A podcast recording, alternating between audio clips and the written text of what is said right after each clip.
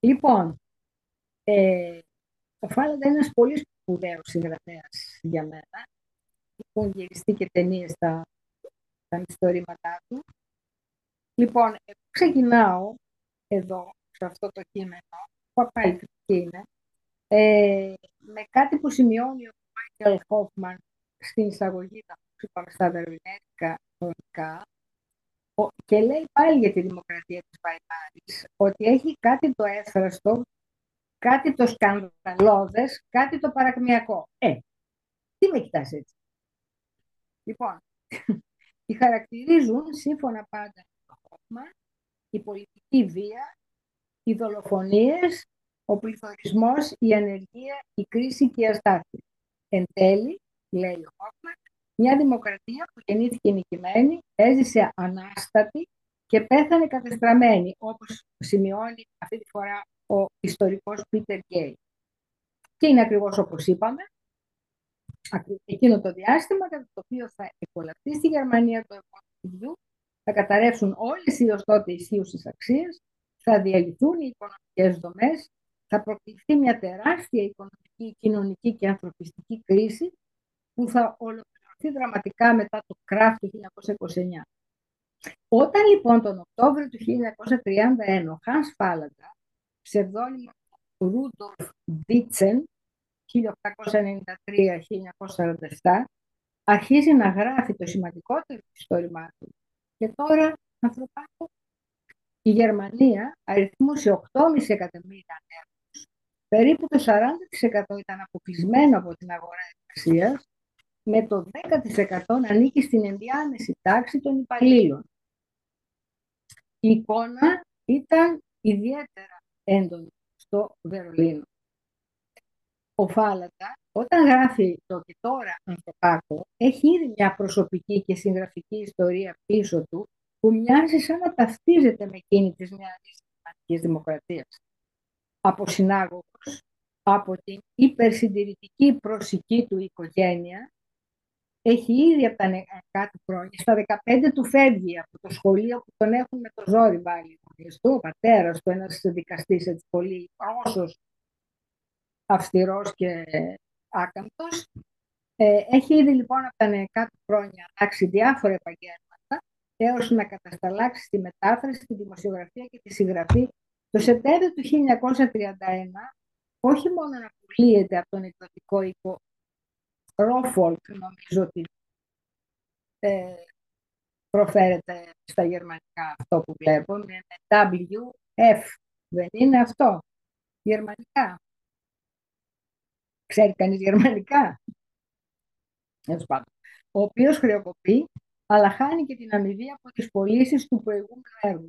Την ίδια ακριβώς δύσκολη οικονομικά περίοδο, ο συγγραφέας γίνεται πατέρας, που σημαίνει ότι το αγωνώδες και σχεδόν αδιέξοδο ερώτημα και τώρα ανθρωπάκου, με το οποίο κυκλοφορεί το ιστορικό που αρχίζει να γράφει, απευθύνεται στον εαυτό του αφού στον ήρωά του εγκυβωτίζονται αισθήματα που εκείνη την εξαιρετικά κρίσιμη περίοδο βιώνει και ο ίδιος.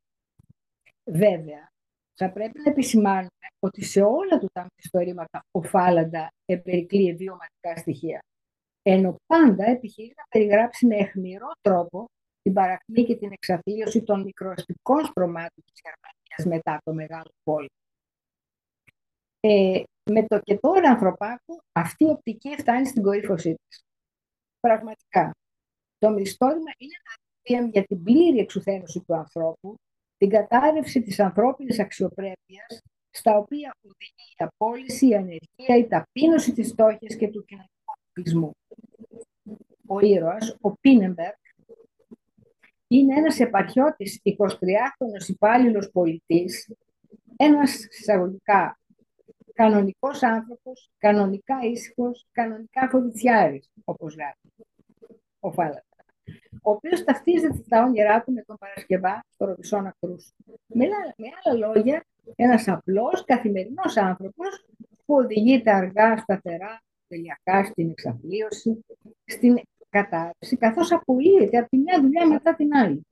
Είτε γιατί κρίνεται υπεράριθμος, είτε γιατί είναι ανίκανος να κοροϊδεύει και να τραβάει το χαλί κατά τα πόδια του συναδέλφου του για δικό του όφελος, είτε γιατί δεν καταφέρει να ανταποκριθεί στο απάνθρωπο πρότυπο του καλού πολιτή που επιβάλλουν οι κανόνες της αγοράς.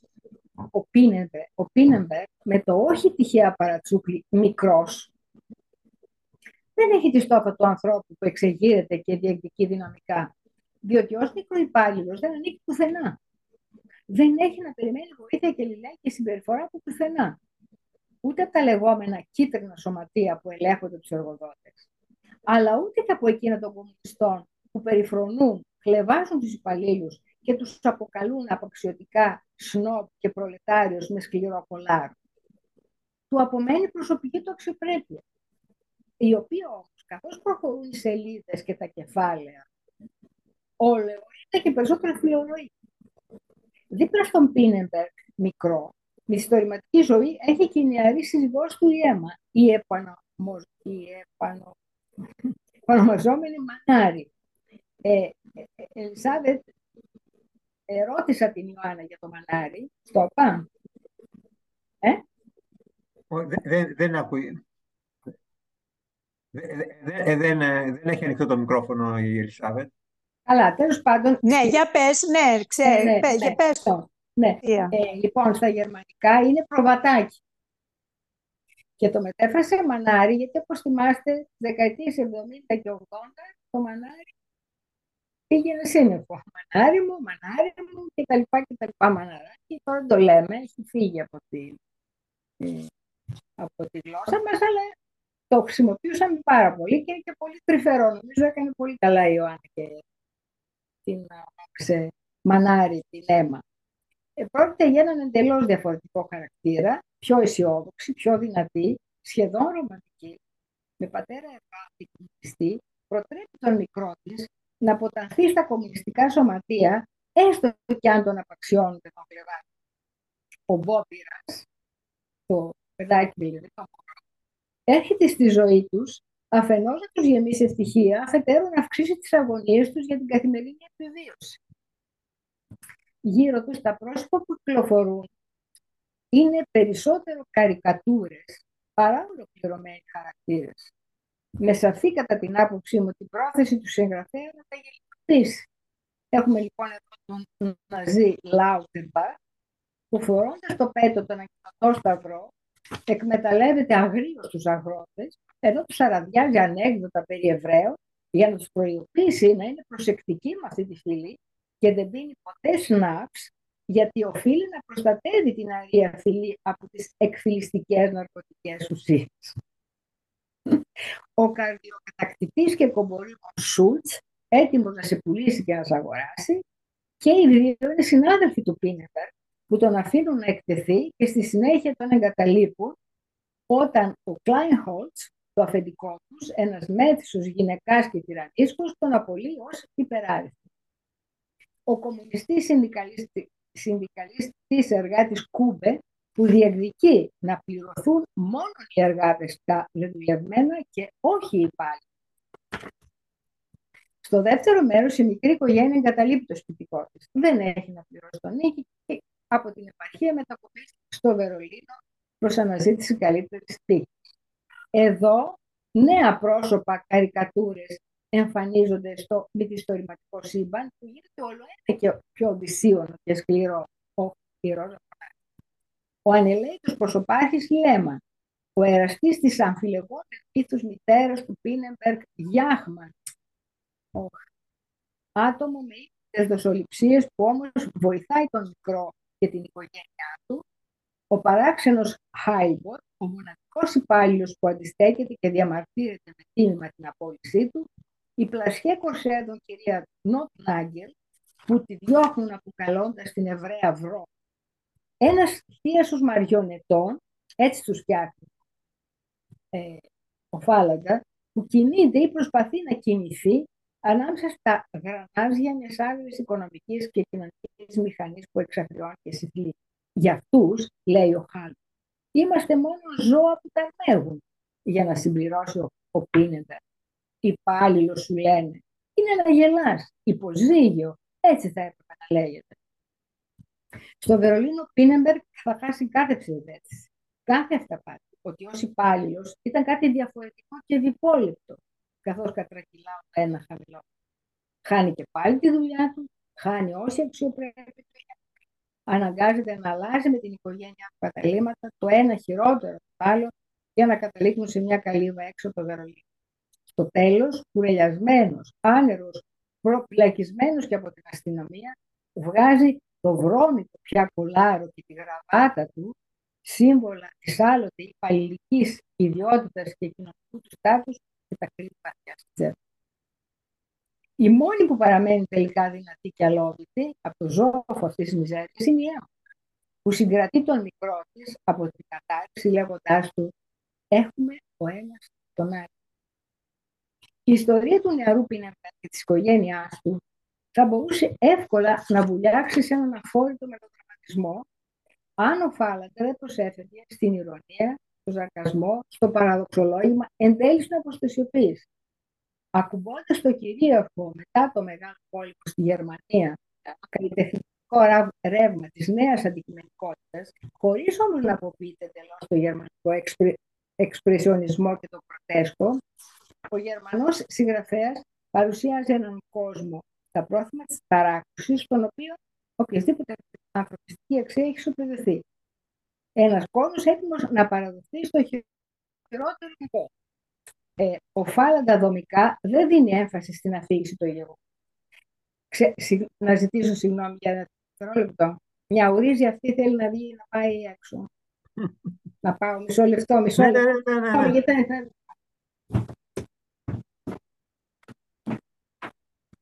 Έλα ρε Ρώσα πια.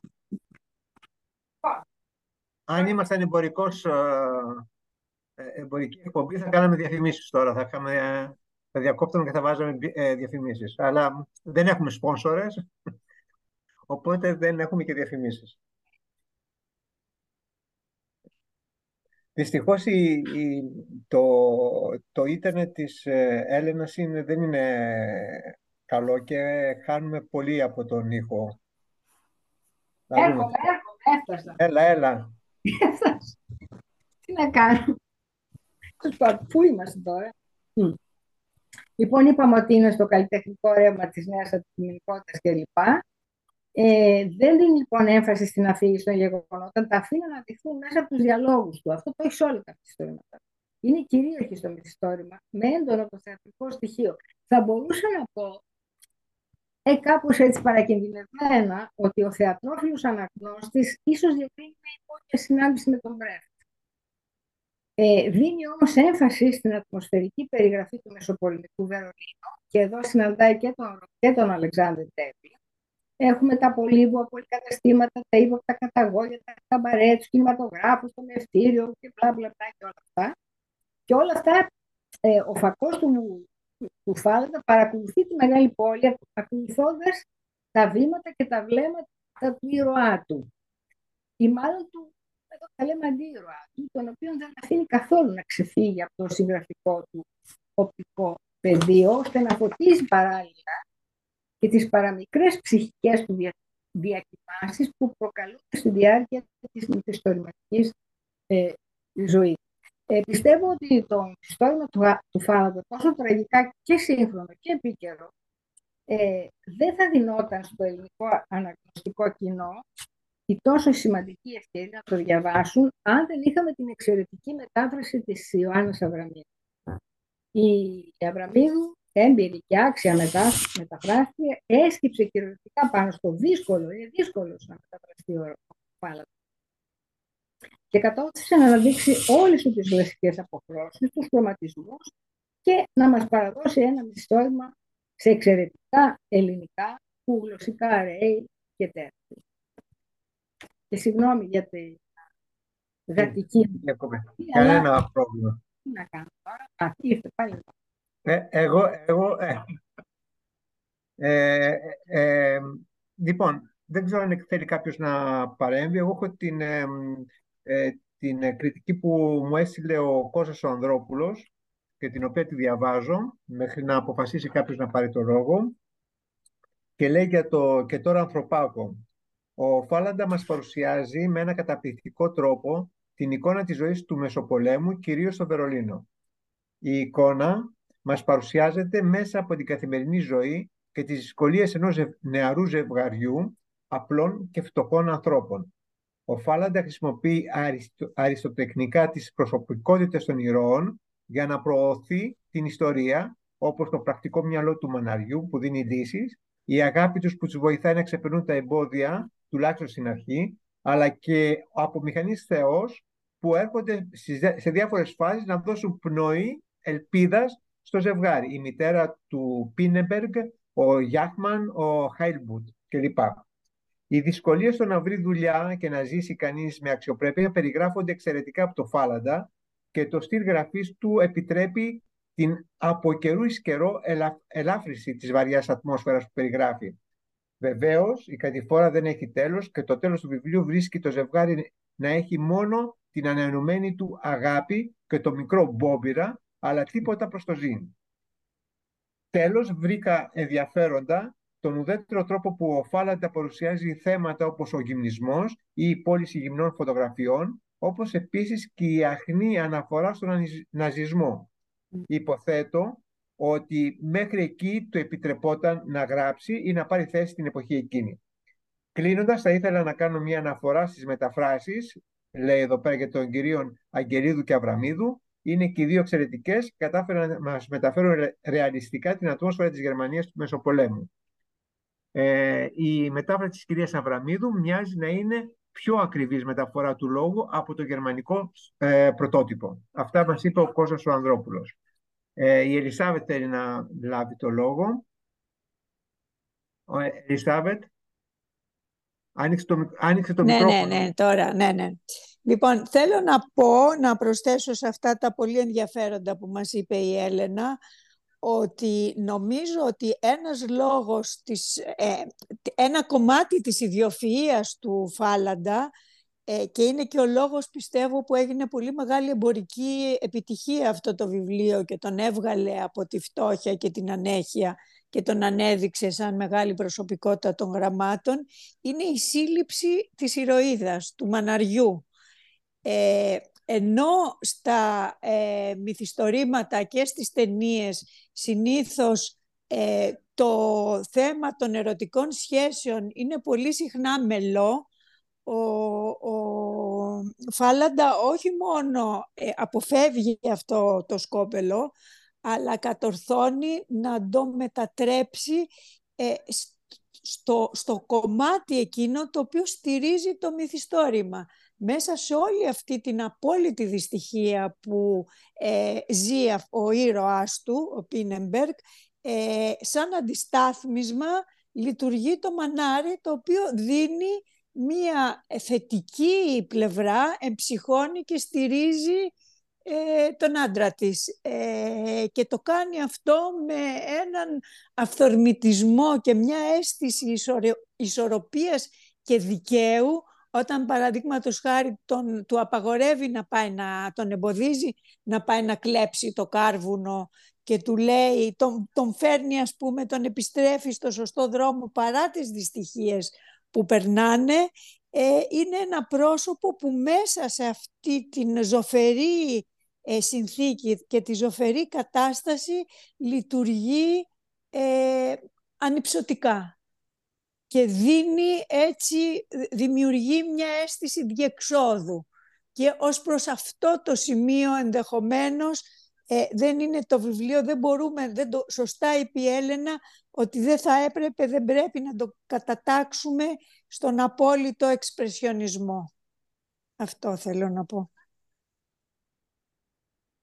Άλλος; Ε, δεν ξέρω, να πω κι εγώ τι έχω, ναι, ναι. τι έχω σημειώσει. Καταρχάς, ε, το βιβλίο αυτό ήταν για μένα μια έκπληξη γιατί ε, είχε κάποιο θεατρικό, έχει κάποιο θεατρικό στυλ και χρησιμοποιώντας το μανάρι, το μικρό, ε, το, το μπόμπιρα, ο μικρός, ε, τα, τα παρατσούκλια αυτά, το κάνουν, ε, κάνουν το, το μυθιστόρημα πιο οικείο. Δηλαδή μας, μας μεταφέρει, δεν, δεν, δεν τους λέμε τα ονόματα, αλλά με τα, με τα υποκοριστικά τους, τα οποία μας κάνει, ε, μας, τους κάνει τους χαρακτήρες πολύ πιο οικείους. Εκείνο που μου, μου έκανε εντύπωση είναι η αρχή και το τέλος, που δείχνει ένα ε, ζευγάρι αισιόδοξο, το οποίο έχει τα λεφτά, έχει φτιάξει τη ζωή του, βλέπει το μέλλον και περιμένει το παιδί, δεν, δεν περιμένει ακόμα το παιδί, πάει να κάνει ακόμα το τεστ και να δούμε τι θα γίνει. έχει προγραμματίσει τη ζωή και στο τέλος φτιάχνει, κυλάει στην κατηφόρα σιγά σιγά σιγά και φτάνει στο τέλος που εγκαταλείπει την, ουσιαστικά την τάξη του και την κατάστασή του. Και βλέποντας αυτό το, ε, το, την, την κατρακύλα, καταλαβαίνει κανένας πόσο η Γερμανία του Μεσοπολέμου κύλησε στον ε, ναζισμό. Πώς ας, πούμε, πώς ας πούμε έφτιαξε, δηλαδή έκανε μια ακτινογραφία ο Φάλαντα της κοινωνίας μέσα από ένα ζευγάρι, το οποίο εξήγησε ουσιαστικά πώς αυτοί οι άνθρωποι οι οποίοι χάσανε την εμπιστοσύνη τους, χάσανε την, ε, την, ε, την, ε, την, πίστη τους, τους έσποξαν στα χέρια κάποιου ο οποίος θα τους έλεγε εδώ έχω μια λύση, οποιαδήποτε ναι. να είναι και αυτή η λύση. Ναι. Τέλος θα ήθελα να... μια μικρή παρέθεση. Στα γαλλικά το, το, το μανάρι το έχουν μεταφράσει bichette, η ελαφίνα. Έτσι, δηλαδή άλλο, πάει στο ζωικό βασίλειο βρισκόμαστε. Έτσι. Λοιπόν, ήθελα, έκανα μία, δεν ξέρω αν είναι σωστό, ότι ε, είδα ένα παραλληλισμό με τα σταφύλια της οργής του Στάινμπεκ. Δηλαδή και εκεί πέρα υπάρχει μια decadence της, ε, της, ε, της, ε, της ε, μιας οικογένειας η οποία αναγκάζεται να φύγει από μια περιοχή και να πάει σε μια άλλη περιοχή για να μπορέσει να επιβιώσει και αυτός έφυγε από μια περιοχή για να πάει σε μια άλλη περιοχή ότι η, το, το αύριο ήταν χειρότερο από το σήμερα και δεν υπήρχε καμία ελπίδα και με όλες αυτές τις αγωνίες που είχε, που είχε στα, στα φύλλα της οργή που να φτιάξουν το αυτοκίνητο, να, να, να κάνουν ακόμα πέντε χιλιόμετρα κλπ. Βρήκα, δηλαδή βρήκα κάποιο, ε, κάποιο, μια παράλληλη διήγηση του, της ίδιας κατάστασης. Μία είναι στη Γερμανία, η άλλη ήταν στην, στην Αμερική. Βέβαια αυτή της Αμερικής δεν οδήγησε στον ναζισμό, η οποία οδήγησε στη, στη, στη Γερμανία. Δηλαδή αυτό ήθελα να πω. Κατά, κατά μένα το βιβλίο ήταν πάρα πολύ... Ε, τον ανακάλυψα, πούμε, το ανακάλυψα το βιβλίο και, και νομίζω ότι πρέπει να διαβάσουμε και το Λύκος μέσα στους Λύκους. Είναι δύο είναι, τόμοι. Είναι δύο τόμοι. Είναι, δύο. είναι, δύο, είναι 1600 σελίδες σας για όσοι έχουν κουράγιο να το διαβάσουν. Λοιπόν, και ήθελα να ευχαριστήσω την Έλληνα που μας πρότεινε αυτά τα, τα βιβλία. Η, η, η Ελένη έχει κάτι να πει. Ελένη. Ε, okay. Εγώ θέλω, θέλω να ρωτήσω, το, αυτό το βιβλίο το έγραψε, βγήκε το 32, το οποίο μας λέει το 32-33 βγήκε ο Χίτλερ, τελείωσε η ναι. Γερμανία, ε, mm. όπως την ξέρανε. Δηλαδή, αλλά και το 32 και σε εκείνη τη φάση, ο ναζισμός ε, έτσι ήταν σε κατάσταση ε, πολύ πιο... Η παρουσία του ναζισμού ήταν πολύ πιο έντονη από ό,τι εμένα μου φάνηκε ότι φαίνεται στο βιβλίο. Και θέλω να ρωτήσω, ο Φάλαντα κατηγορήθηκε ότι δεν έφυγε ποτέ από τη Γερμανία. Ότι ναι. ο Τόμας Μαν τον είχε έτσι κάπως σαν να τον είχε αποκλείσει σε κάποια φάση, γιατί τον θεωρούσε ότι ήταν...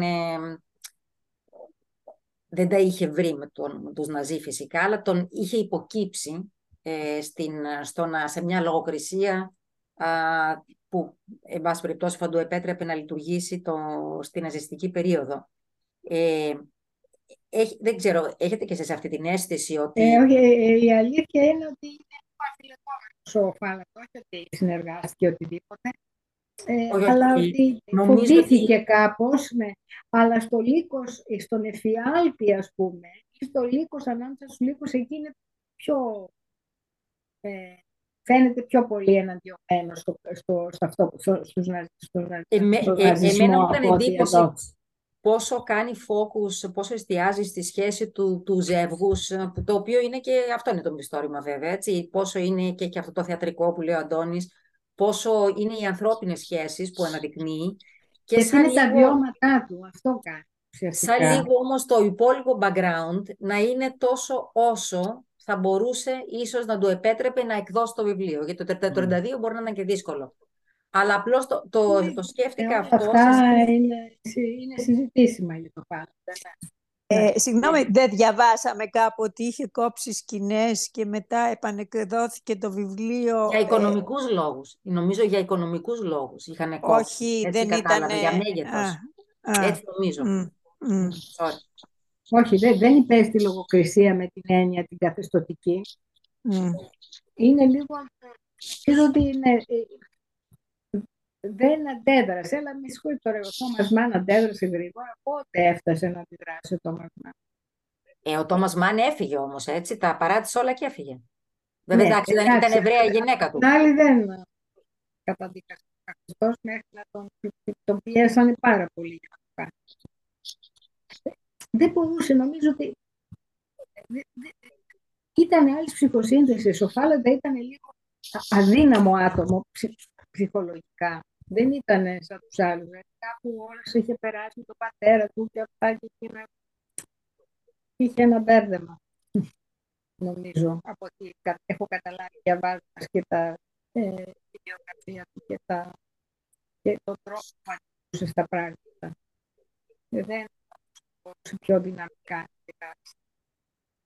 Ε, Εξού και πέθανε όπως πέθανε, έτσι, το 47, αλκοολικός και τα λοιπά. Ήταν δηλαδή όλη αυτή η Εντάξει, πίεση όχι, που όχι. έζησε στη Γερμανία, ενώ ο Τόμας Μάν α, θριάμβευσε παγκοσμίως Ε, και καλά. ήταν α- άλλη προσωπικότητα, ναι. Ναι, ναι. Ε, βέβαια. Καμιά φορά, καμιά φορά σκέφτεται κανείς τώρα εκ των υστέρων είμαστε και λίγο πιο αυστηροί.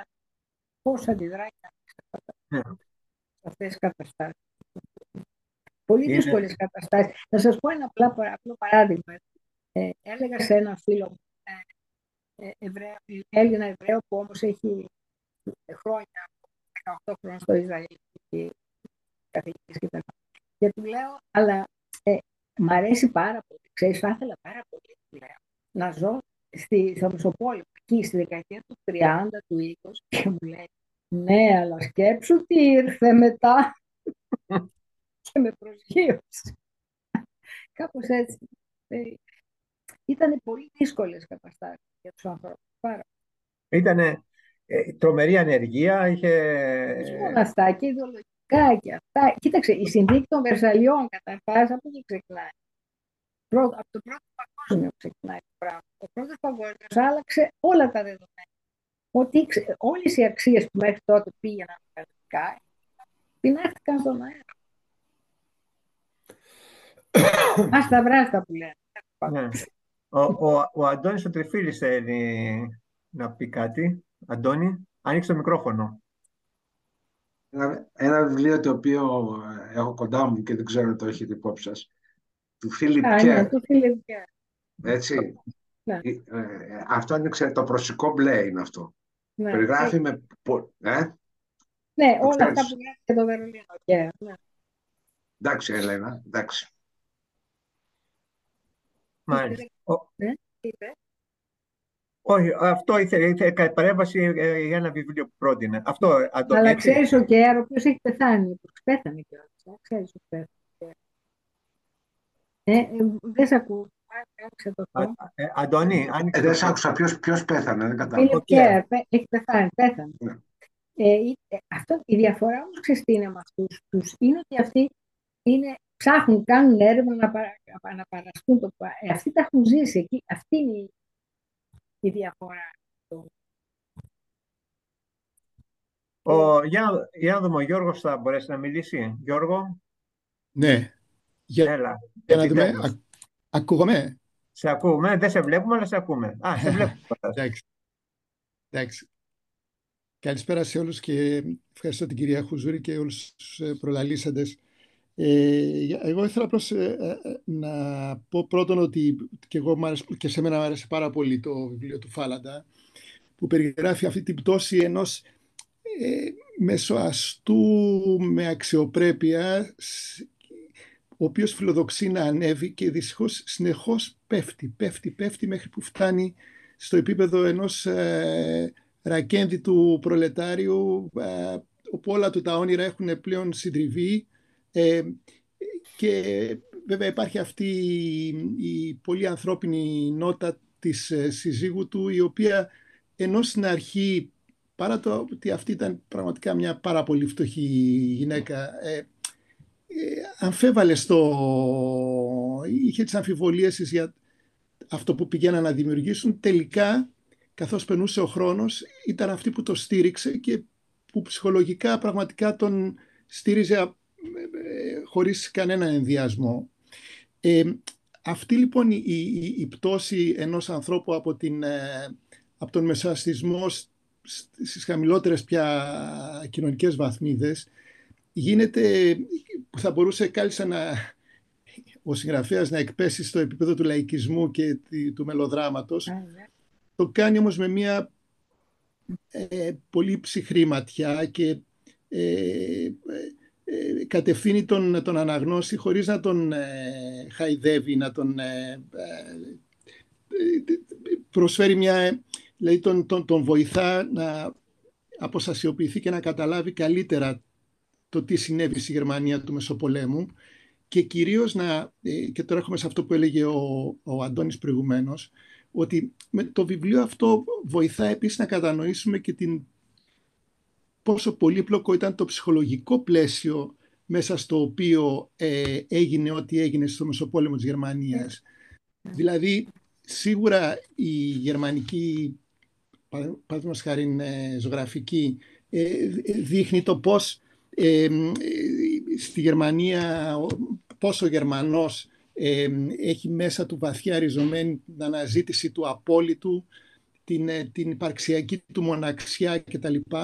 Ε, ε, εδώ βλέπουμε ότι εντάξει, πριν αυτόν υπήρχαν όμως και άλλοι λόγοι που ήταν, σχετίζονταν με, την, με το επίπεδο ζωής, με την, με την οικονομική πραγματικότητα και υπήρχε αυτή, αυτός ο πολύ πληγωμένος, η πληγωμένη αξιοπρέπεια σε ένα πολύ μεγάλο μέρος της κοινωνίας, ε, το οποίο οδήγησε σε μια απόγνωση και έτσι κατέστη η κοινωνία ευκοληλία ε, στους διάφορους ε, ακραίους. Ευχαριστώ πολύ. Εμείς ευχαριστώ. Α, η Κατερίνα. Κατερίνα. Μπήκε η Κατερίνα.